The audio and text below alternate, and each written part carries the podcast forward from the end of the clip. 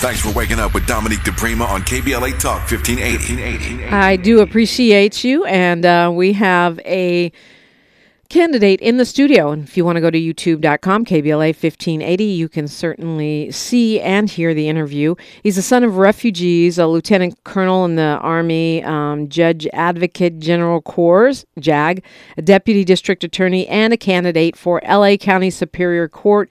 Seat number 135, Steven Mac. Good morning. Good morning. Thank you for having me. Yeah, thanks for coming in. We like to see folks in person. Um, you, you know, have done a lot of things. You even, it, it's a really uh, interesting story. You were deployed uh, in the army to the war in Afghanistan, um, and and continued w- working there in a legal capacity. Yes, I was uh, deployed to Afghanistan in 2012. Um, I was a, a, JAG officer and a legal advisor for um, a logistics unit that covered the entire country of Afghanistan. So when um, water, food, um, equipment came into the borders, um, our unit um, managed getting those supplies to our forces, NATO, our, our allies, and people in the country. Part of that is congressional appropriations. So Congress's only way to control the military is through the through the Appropriations Act, which you know about every year. We're trying to, uh, as a country, figure out what type of money we're we're spending for our services, and part of that is. Uh, what uh, rules govern our military operations, and as a legal advisor for that, um, you know, our military sometimes wants to do things that exceed or, or, or below what Congress wants us to do, and my job was to make sure that we followed those appropriations as we uh, conducted our operations in the country. Interesting. You know, you're also uh, a deputy district attorney, a prosecutor, which many many judges uh, that sit on the bench now are. In fact, the majority are. But uh, you've worked as something like a military um, defense attorney as well.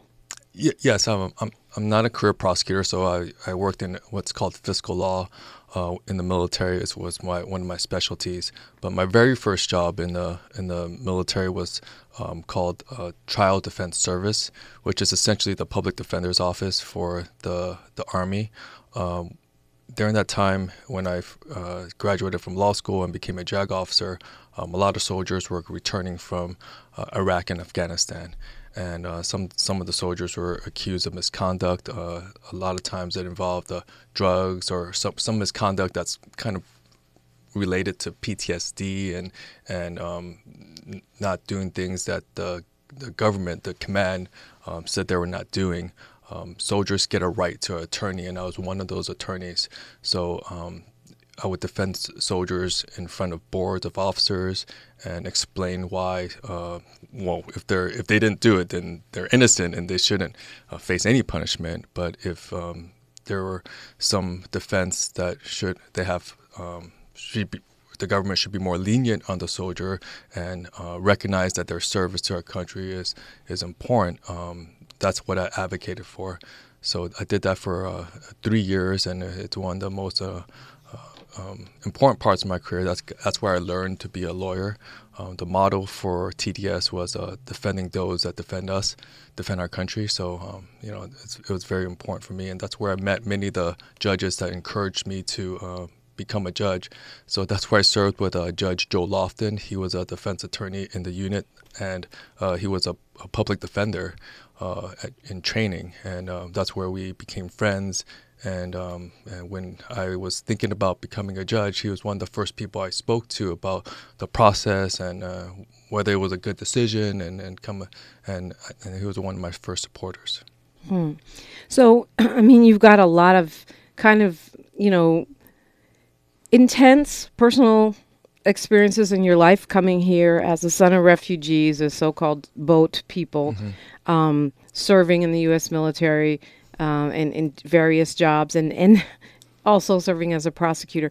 But talk to me how how do you think that your experience um, as a son of refugees would ex- would inform your work on the bench? Yeah, um, you know, I have a, a, deep respect for for our community.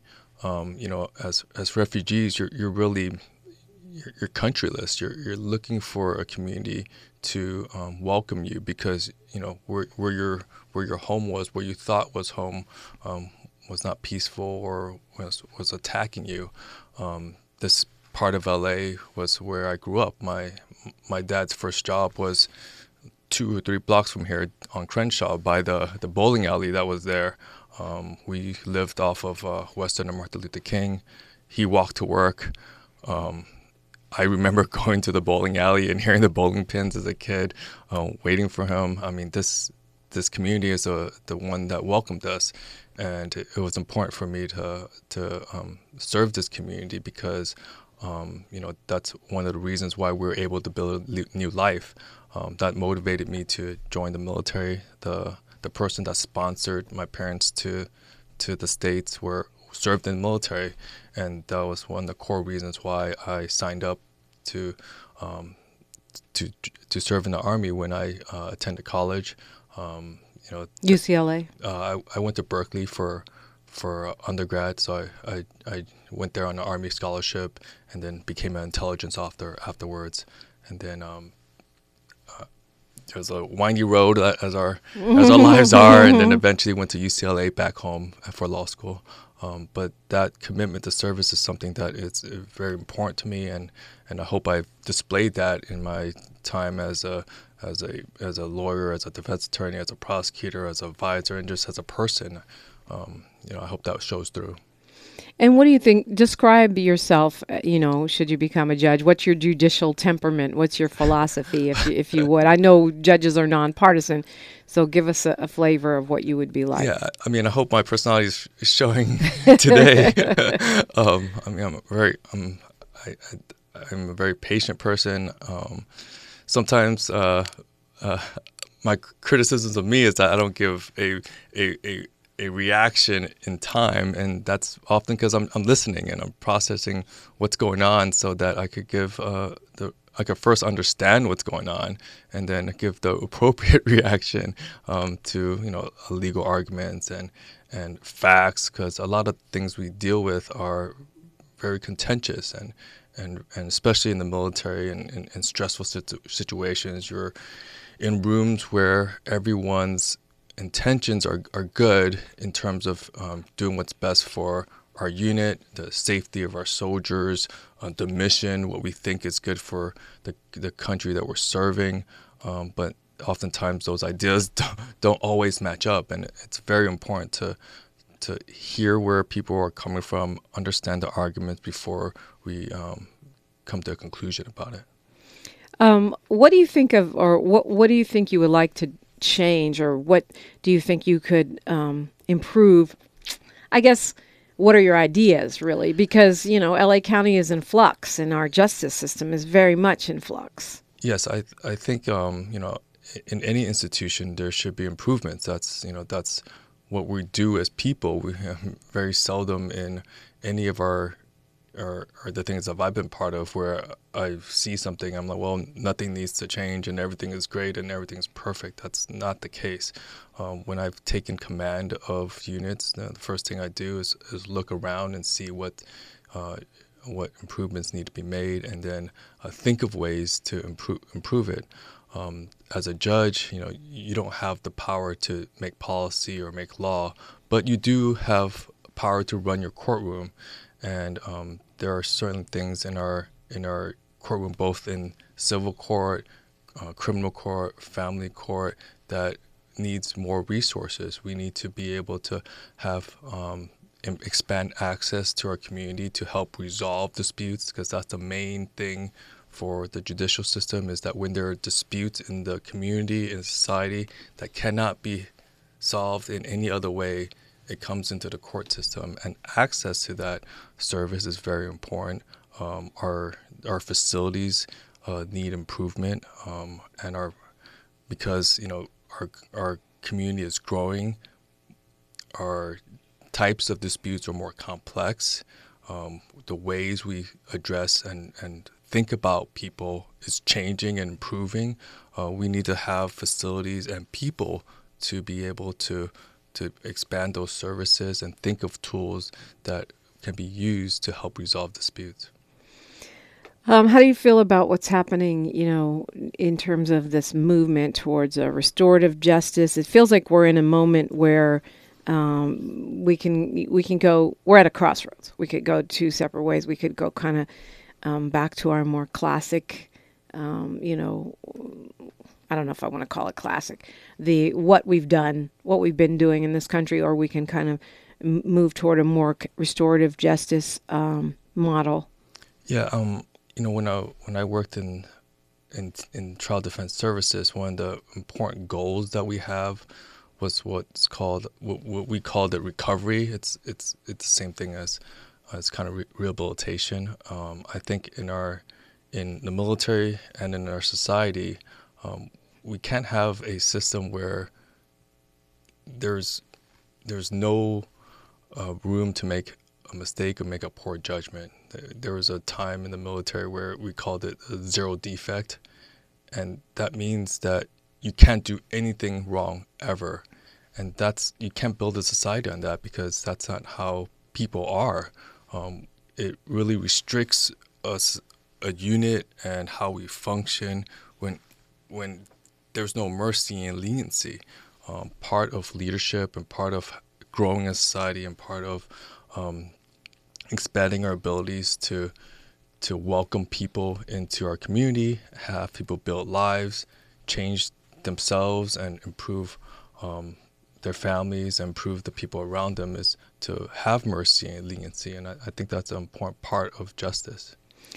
Looking at your endorsements on your website, which is StevenMacForJudge.com, F O R, Steven Max, S T E V E N M A C, no K on it, StevenMacForJudge.com. And there, there are quite a wide variety here. I mean, you do have the LA Times, you've got uh, the LA Federation of Labor, and then you have um, ALADS, which is the Deputy Sheriffs uh, of Los Angeles.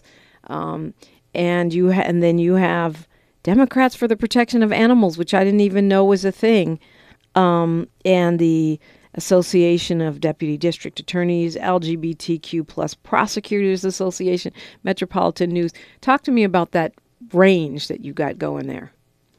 Yeah, I've been endorsed by uh, many groups that are, represent our community, and I'm, I'm proud of that. Um, I've I present myself to the to the groups with, with who I am, who I'm presenting to you today, which is someone that is grew up in the community, know the issues, um, have a fair mind, understand um, what it takes to um, make a stronger Los Angeles. I see Los Angeles as uh, you know a, a, gem of the world after um, having seen some of the issues around the world. Um, I'm not saying that we don't have problems. We do have problems, and um, the way that we solve and address our problems should be how the world tries to solve and address our problems. Um, you know that that is something why I I view you know my opportunity to come here as important, or my life growing up in this community is important, um, and I think the endorsements um, show that.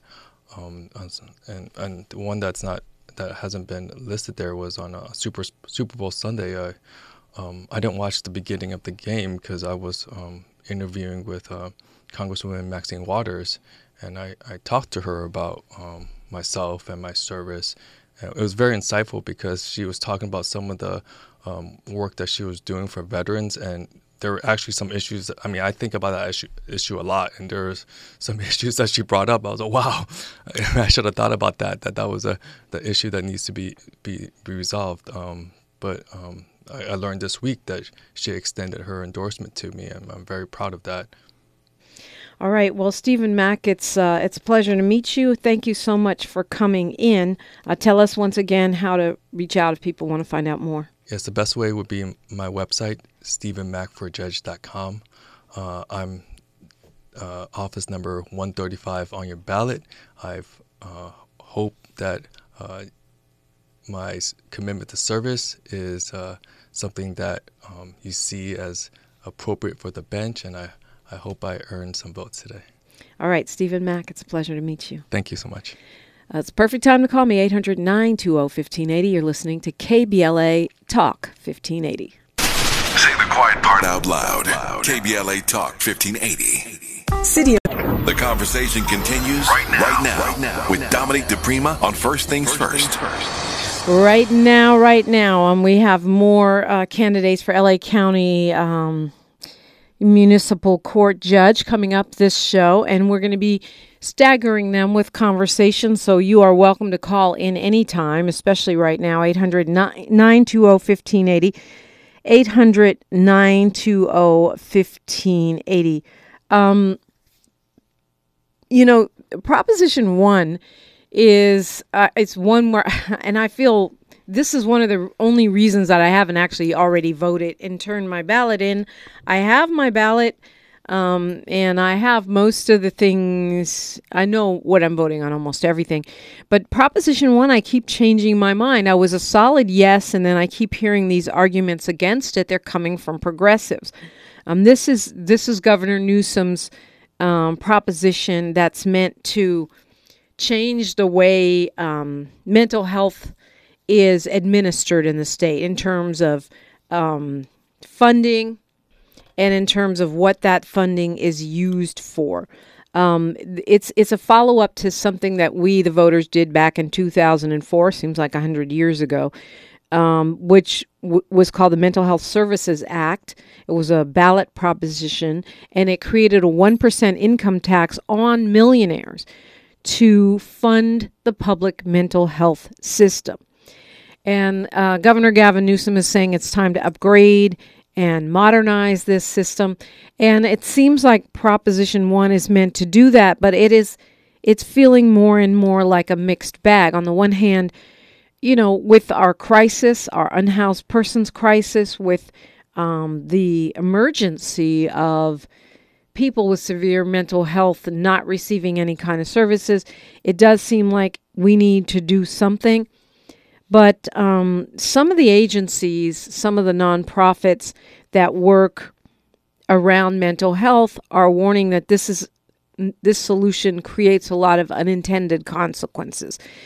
And after what we've seen in this state with unintended consequences, I'm thinking particularly around like contract workers and some of these bills that, you know, um, bills that are put forth by lawmakers, but most especially propositions that we, the voters, agree to, and then we get confused and vote on them and end up doing just the opposite of what we were trying to do. Um, I feel like I'm going to have to do a deeper dive on this proposition, and I better hurry up because in person voting starts on Saturday. So, um, like I said, I you know I statewide uh, Prop One. I I was yes, and now I'm leaning towards the maybe to no side, um, because whenever we do things that um, create strict percentages of how money is going to be allocated, it gives less flexibility to lawmakers. And sometimes it puts us in positions where we can't fund the things that we need in emergencies. I'll continue the conversation, and you're welcome in. It's KBLA Talk 1580. She's reclaiming her time on KBLA Talk 1580. More First Things First with Dominique DePrima when we come forward. The conversation continues right now, right now, right now with Dominique DePrima on First Things First. First. All right, so I was talking about Proposition 1. It's a huge, huge, uh, an important statewide ballot initiative, which means it's going to be on your ballot if you're in California at all. And one of the things that it, what I was saying is that it gives less flexibility in an effort to force us to focus more on housing and unhoused persons. Um, it would require counties to spend 60% of the money that they get from this millionaire's tax that I was talking about before on housing and programs for unhoused people who have serious mental health or substance abuse problems. It's, you know, and of course, um, uh, London Breed of San Francisco um, is supporting it. I believe Karen Bass of Los Angeles supporting it. But it, it gives you less flexibility. So let's say, for example, we, you know, reel in our unhoused persons and mental health problem. Now you ha- you're still committed to spending that 60% and you can't use it for other things. Um, and one of the things I was reading is that in smaller counties, this can be a big problem for them. Um, the example they give the Associated Press is um, like Butte County, which only has 1,300 unhoused people in the whole county. Right? It's an it's a little um, out in the country, right? Well, for them to spend 60% of their funding, mental health funding on unhoused um, and acutely mentally ill persons doesn't make sense. Um, they, I guess, they have different problems. They have a high suicide rate. They have child high tra- child trauma rate. So they want to spend more of their money on that, and it would mean uh, shutting down programs like the uh, African American Family and Cultural Center and things like that that are funded through these dollars because they help with community mental health. So, and you know, it's funny because I was I, am trying to remember one of the candidates that I was interviewing. Um, it'll come to me that was against this, and I it you know that conversation is what made me start, um, you know, looking at this again because we do need solutions, but solutions that bring unintended problems, um, you know, maybe we need to go back and try it again. Maybe we need to tweak this. Um, we already we have the care courts, and I think this is a companion for that. But is it the right companion? News, traffic, and sports. Then more uh, on KBLA Talk 1580.